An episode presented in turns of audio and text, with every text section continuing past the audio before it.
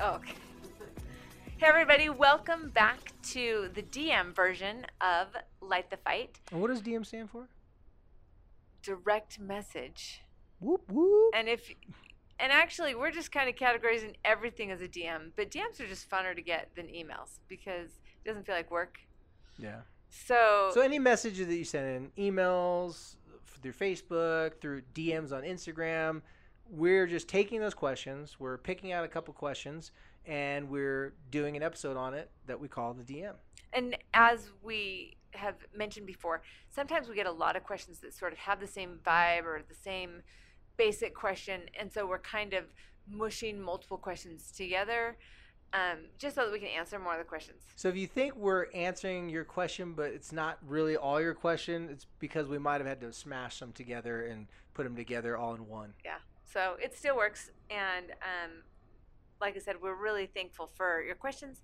We love hearing your wins. We've been starting to get way more wins, and Yes. those those just make our make make us feel validated to use a good psychological term Well, it helps us keep on keeping on because if That's right. everybody messaged in and said, "Hey, that didn't work," they'd be like, "All right, shut down shop." they're out okay so this I, I would add that i kind of also have this question. This is a question that i'm concerned about. I know a lot of parents are concerned with. I sat in a meeting last night and it was a hot topic with parents.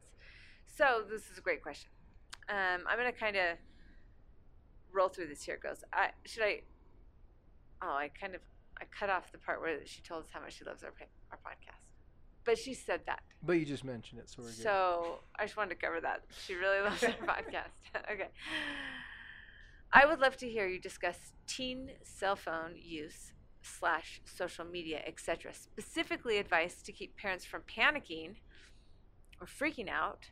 This is this is a mom that I can connect with. Freaker outer. Um, freaking out or about the potentially or inevitably harmful influence they can have on our kids um, she kind of goes into brain development. She mentions that she sees a lot about this subject recently, which I think is happening like crazy. I agree. I'm talking about concerns like not knowing who your child is communicating or what they're talking about. And what about the effect on their brain as they spend so much time and filling their filling their time and their focus with that you know, there's a lot of discussion about how it ruins your cogn- your ability to focus, your ability to learn.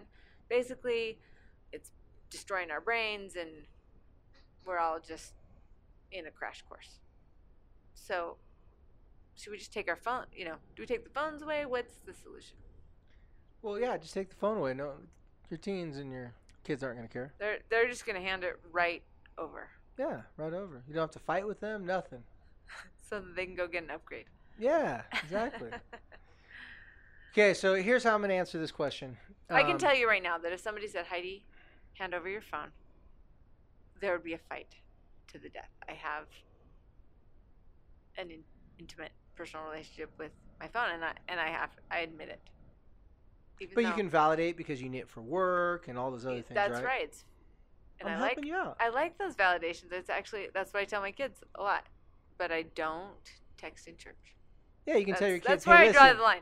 You can tell your kids. You can tell your kids. I text other people that might be at church, You but can, I I'm not at church at that moment. you can tell your kids when they say, "Well, you're always on your phone." Say, "Yeah, but listen, me being on my phone pays for your phone." It's so you can tell them that, That's right? right. Which I do. Yeah, good for you. And But- how's that work out? Well, I'm sure they go, "Oh, you're right, mom. You win that argument." I did put my phone on airplane airplane mode today for a while while I did some other work, so I wouldn't be tempted. I've, I'm working up to more hours, more time on airplane mode per day. I have an addiction, but this isn't about me.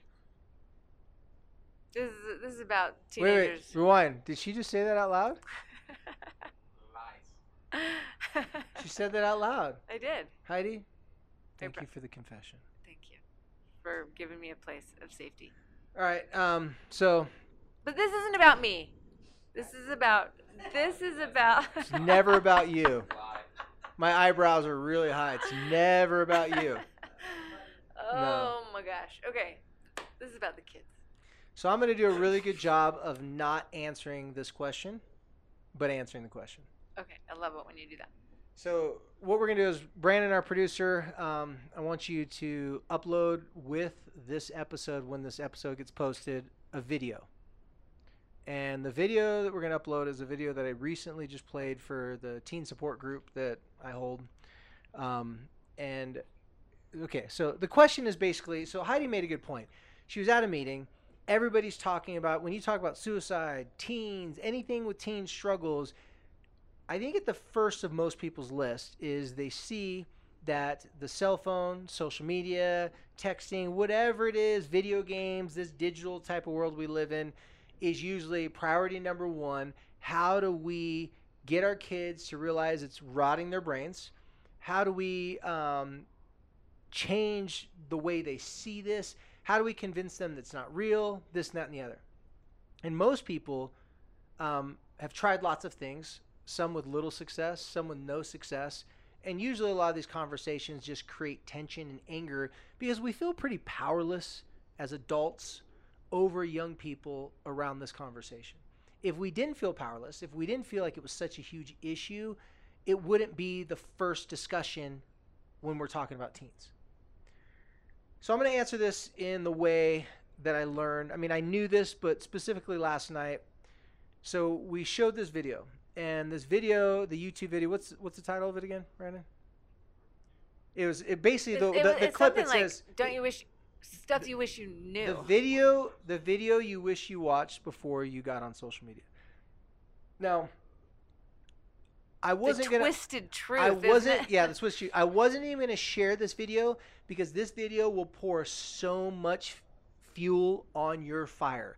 This video takes a lot of TED talks, a lot of different um, talks that uh, one of the guys was one of the head engineers for Facebook. Other people are um, researchers. Uh, they quote research from Stanford. It is very well done. It already has a few million views. It's gonna have a lot more because it's not very old. This video. The problem is not the information in the video, it's how you share the information in the video. So I got together like 20 some teenagers at our group, and I said, here's what we're gonna do. We're gonna watch this video, and after we watch the video, I just want you to weigh in on how it makes you feel, your reaction to it, like what are some of your thoughts and feelings about the video. So I play the video, it's about 13 minutes long, and I was done with the video. One of the first girls that rose her hand, she's like, wow, this really made me think. It's like it made sense. I didn't realize that social media is selling our attention to companies. And it's an exchange where they give us shiny little notifications that someone is thinking about us, likes us, tagged us in something. And that gives us dopamine, which is a drug in our brain. Our body produces it. And then in exchange, we give them the our attention and they take our attention and they use the analytics to show companies here's how much these people are looking at our site. If you put your product, which by the way, we'll tell you what products they're interested in, we'll put that product right in front of them, you're going to sell more products. And if people spend a million dollars for a 30 second Super Bowl ad, it's probably more than that now. A Super Bowl ad runs one time and that's it.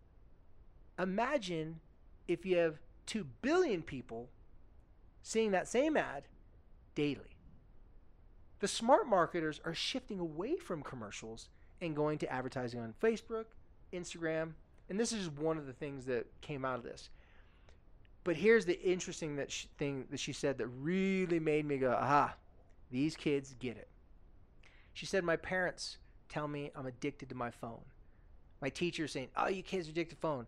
This is the problem. That's the problem. I hear it, hear it all the time. She goes, But when I'm watching this video, it made me think, like, they're actually right. But then I find myself def- being defensive about them telling me I'm addicted to my phone. So instead of answering the question is all the problems that come from the phone, I think we need to address the biggest issue is how we talk about the problem of the phone. She said, I wish there was more videos like this where they just share information with us. We get to look at it. We get to s- kind of accept the truth of it on our own. Like we said, okay, this is true. And then the other kids were like, yeah. Like if I had more videos like this where people are just sharing me, here's the effects, and then you just sit with that and kind of figure it out on your own, that would influence me more. Well, it just so happens that human beings are like that, not just teenagers.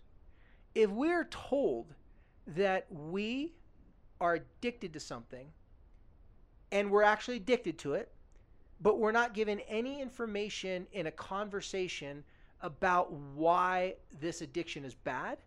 There's no story behind it, there's no facts, there's no proof. And we're told out of frustration, out of anger from a parent or a teacher, I'm just using those two because those are two she talked about.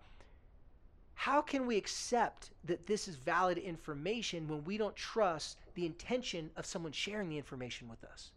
The intention is to control, to change, and even if we know we need to change, we want to accept that it's a change that is worth our time to make. But also, parents are trying to do that and like to shield, to protect, to be right, to you know, parent.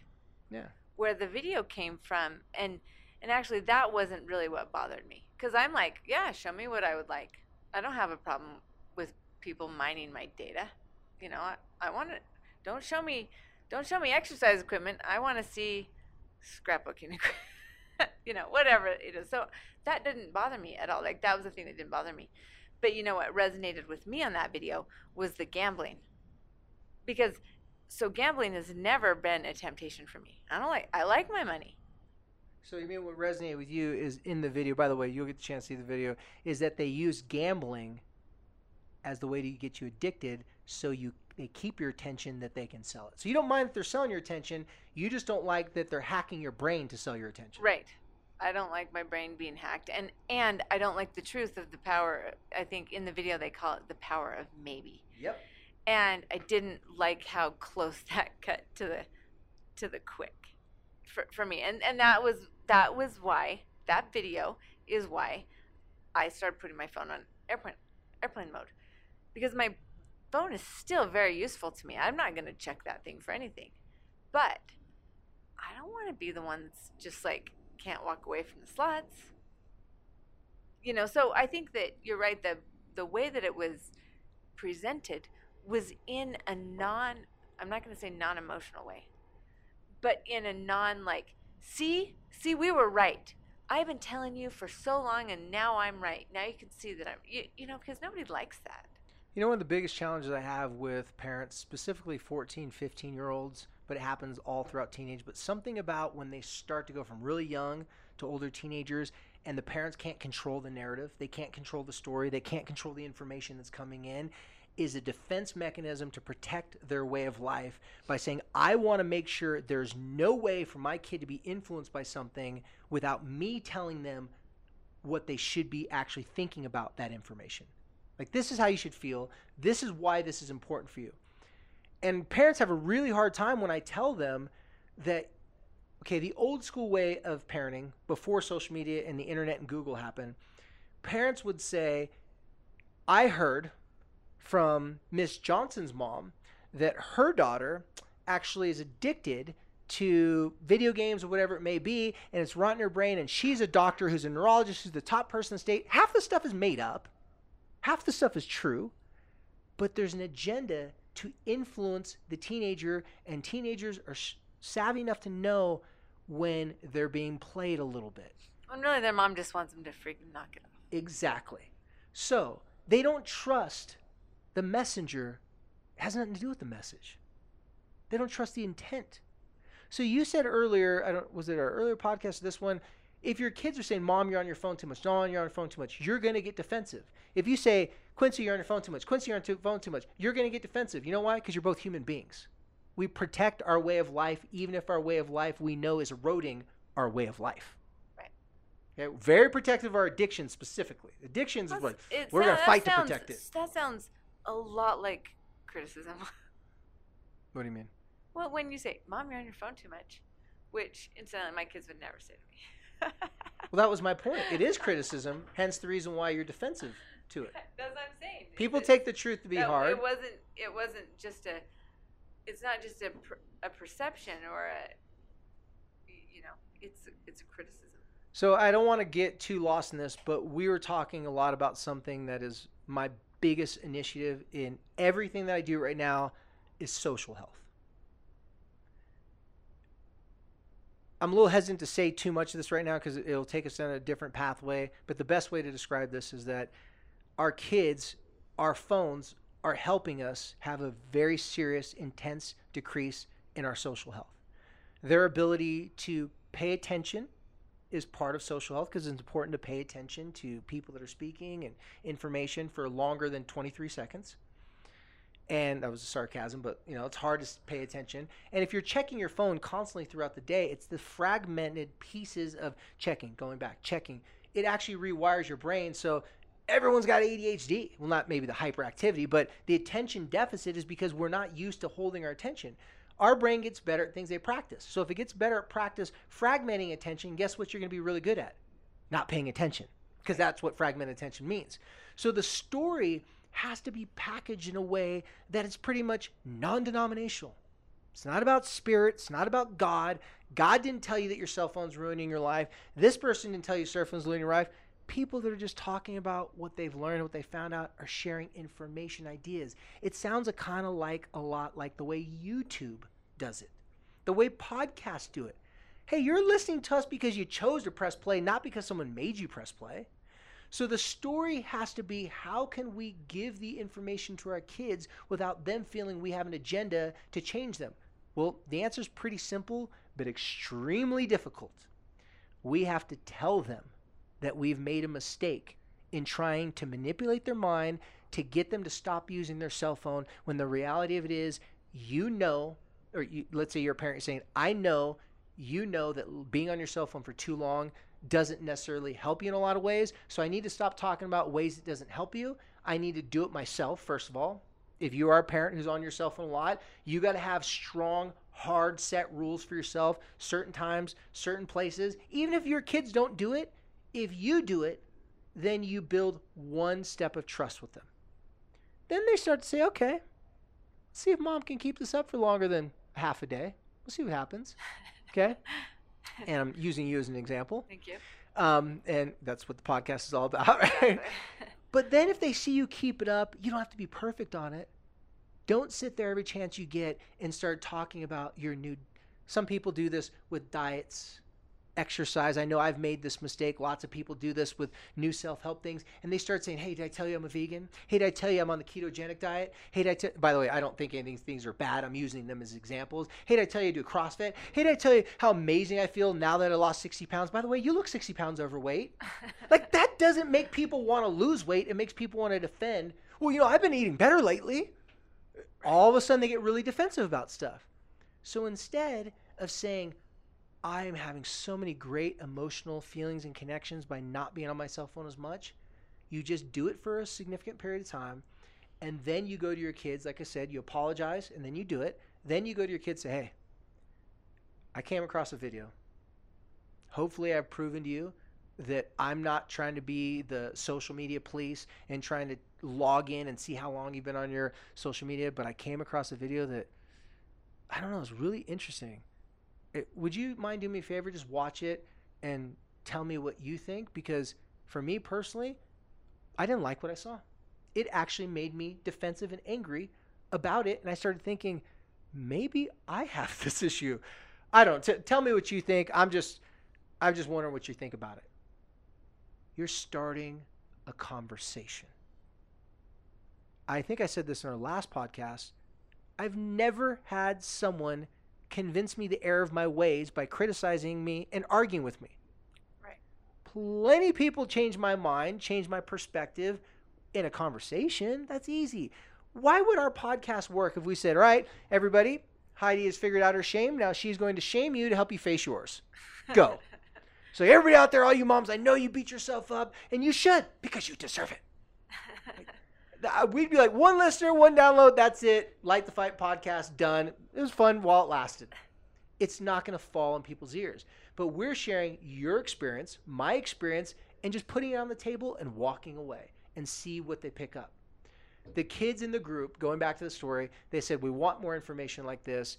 We would prefer our parents, and they all were agreeing, we'd prefer our parents not shove it down our throat. They didn't know it how, because they didn't know what I just said. They said, if there was just a way where they could just kind of like, kind of drop it and let us get to what we want to. Mic and drop. then yeah mic drop and then then kind of give us a chance to kind of come across it or if maybe they said they watched it and affected them it'd make us more curious to watch ourselves they just knew they needed information but here's what they're saying we need adults to trust us that we actually want the information and it's not that we don't want it we just don't want it the way they're sending it to us teenagers i just did it with the teenager tonight first time i ever met with this family I've never done this before. The kid came to my social support group, so he already wanted to come see me. His two best friends are seeing me, and he's like, "Can I be your, your like, can I be counseled by you?" The kid wanted to see me for a month. They've been trying to get in. I finally, because these two boys were like, "You got to help my friend." I'm like, "Wow, if these teenagers are begging me, that's a big deal. I'm going to do them a solid." The parents came in, talked to the parents, talked to the boy for five minutes, ten minutes. I said, "Remember what happened last night in group?" He goes, "Yeah." I go, did you see a lot of kids being vulnerable and just owning their stuff and talking about stuff? He's like, yeah. I go, how did it make you feel? It made me feel like I wasn't alone, made me feel like I could relate, and it didn't make me defensive of my own issues. I said, do you trust me? He goes, yeah. And he's like, wait, what's happening? as soon as you hear me say, do you eh, trust me? It is always. It is That's a bad good. sign. Right. I go, here's what I want you to do. And I told him, I've never done this before. You would be the very first person to ever do this in a first session. I want to bring your parents back here, and I want you to tell them. By the way, he just got done telling me when he came home from his group, he got mad at his mom. He said some mean things to her because she said some mean things to him. And so he was going to twist her. He's like, I manipulate my parents all the time. I try to make them feel like it's their fault that I'm depressed when the reality of it is my issue is me and they just make me mad because they're trying to believe in me and they point out all my flaws hoping that it'll bring it to my awareness and the problem is not that i'm not aware of my flaws i'm too aware of them and i can't stop thinking about them and i said i want you to say all those things that you're you just told me to your parents parents come in he said i manipulate words i hate myself i'm insecure i'm not confident and i take it on you guys uh, me and my siblings, and he started going to stuff like that. I use excuses to get me out of going to school, and he it took him a little while. I'm giving the fast, but when he got done doing it, I said, "Mom and Dad, you got 60 seconds. All I want you to do is tell your son what you're feeling."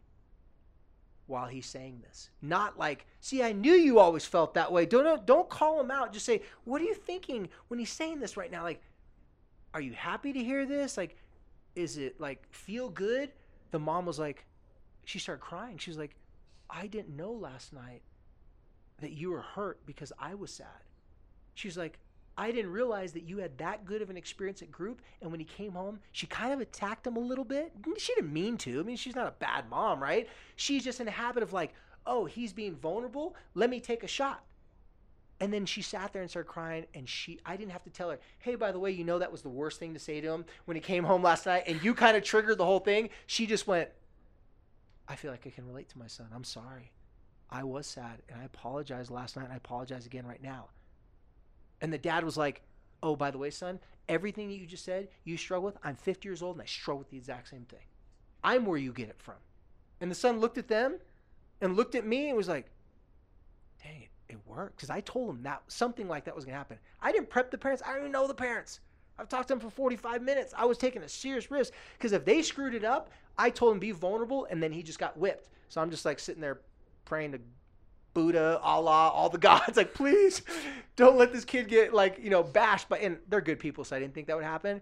That moment, they got up, walked out. They looked at me. He looked at me. They're like, that was interesting. Very, very interesting. By the way, before he came in, they made it clear to me he doesn't feel bad. He manipulates us.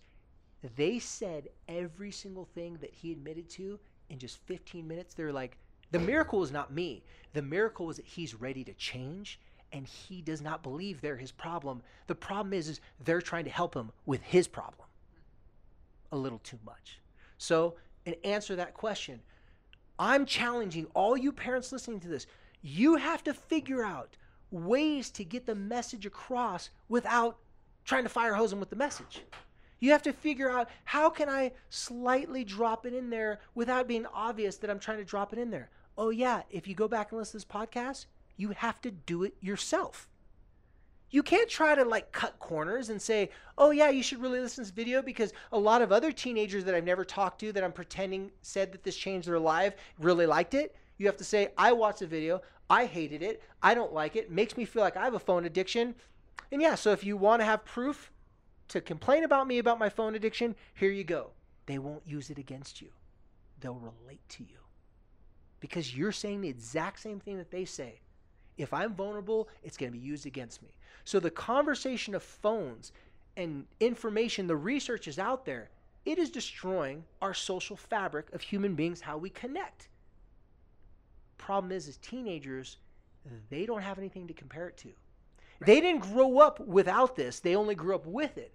So the, the video makes a very good point. We have a legal drinking age of 21, a legal age of smoking marijuana in the states that those are legal. We have no age discrimination for social media because it wasn't intended to do what it's actually doing. It was supposed to keep us connected, and now what it's doing, it's, it's making us addicted. And here's the here's the underlying crazy truth of all this. We're already addicted to connection. Every human being's addiction is connection because that's how we survive by being connected to other people. But now, connection digitally and technology is changing connection so it can be manipulated and sold. Hence, the spike in dopamine being a real addiction, not a fake one. This is real. But if we attack it like you're an addict and you need to shame someone, good luck getting them to change. Interesting. That I, I think that anytime the conversation goes like we got to take we got to take this away we got to end this i i even get nervous because i think that actually cell phones aren't going away and social media isn't going away And they're amazing tools. and digital Yeah. communication isn't going away so let's teach ourselves and our kids and our family and everybody that we love how to use it in a productive you know, positive way and work on our social health in addition to that so that we can can experience real life social connection and have safe, productive online connection as well. Because I'm the first one to tell you that in my world, in my life, I have a lot of really positive social experiences online. It's Yeah. very like I've got So your dopamine fix is even higher than the average person. Continue. I you have more reason to check your phone because you got the best dope. okay, there you go. I said that's a fact. What I just said, I mean do. that wholeheartedly. The most popular people with the most followers, the most popular people that have people telling them great things, they got the best cocaine in the world, man.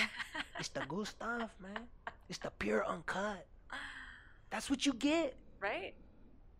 So why would our brain not say get more popular, get more followers, get more likes because the dope gets better, but the addiction gets stronger. So let me give you a little suggestion. Next time you're at a community meeting like that, I don't know, maybe Thursday, and everybody starts getting in that this is the problem, this is the problem, this is the problem. Maybe suggest they're all right.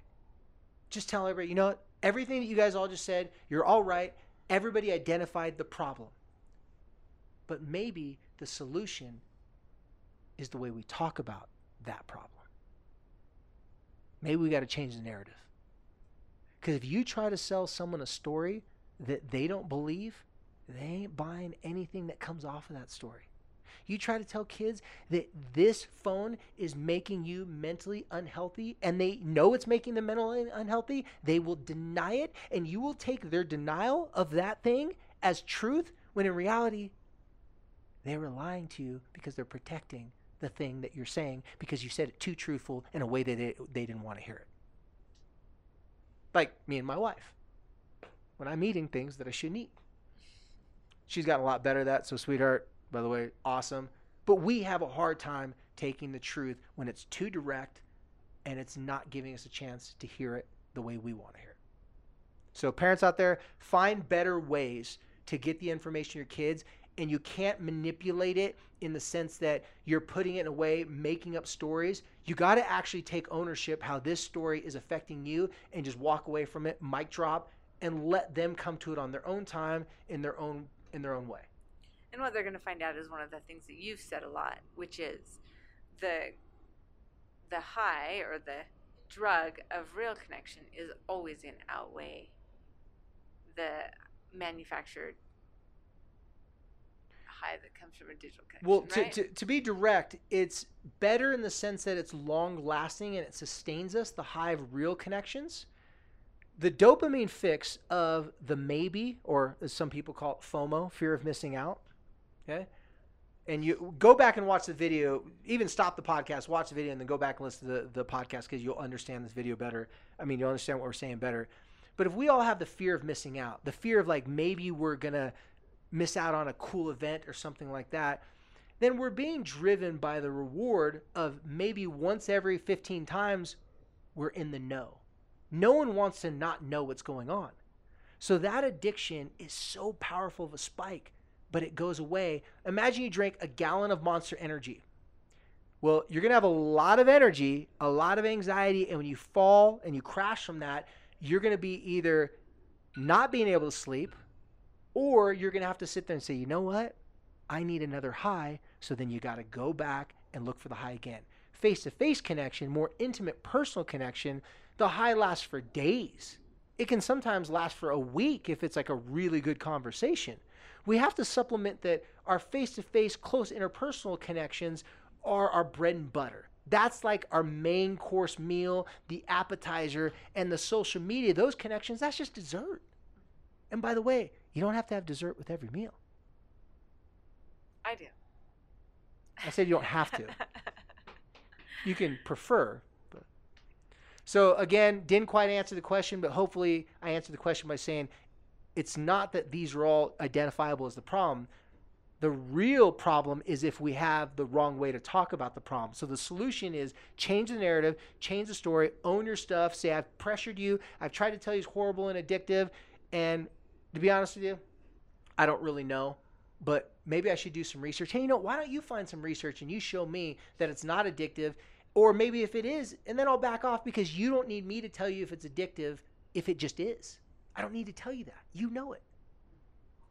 So get on the same page, Amen.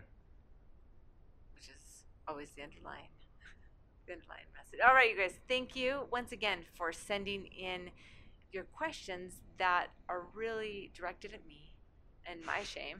That's super helpful. At least our listeners know and you well enough. what. I'm going to do is a video journal about this as well. I like Just so I can get a double whammy. Anyway, no, all jokes aside, thank you very much, and we'll see you next time on Like Fight.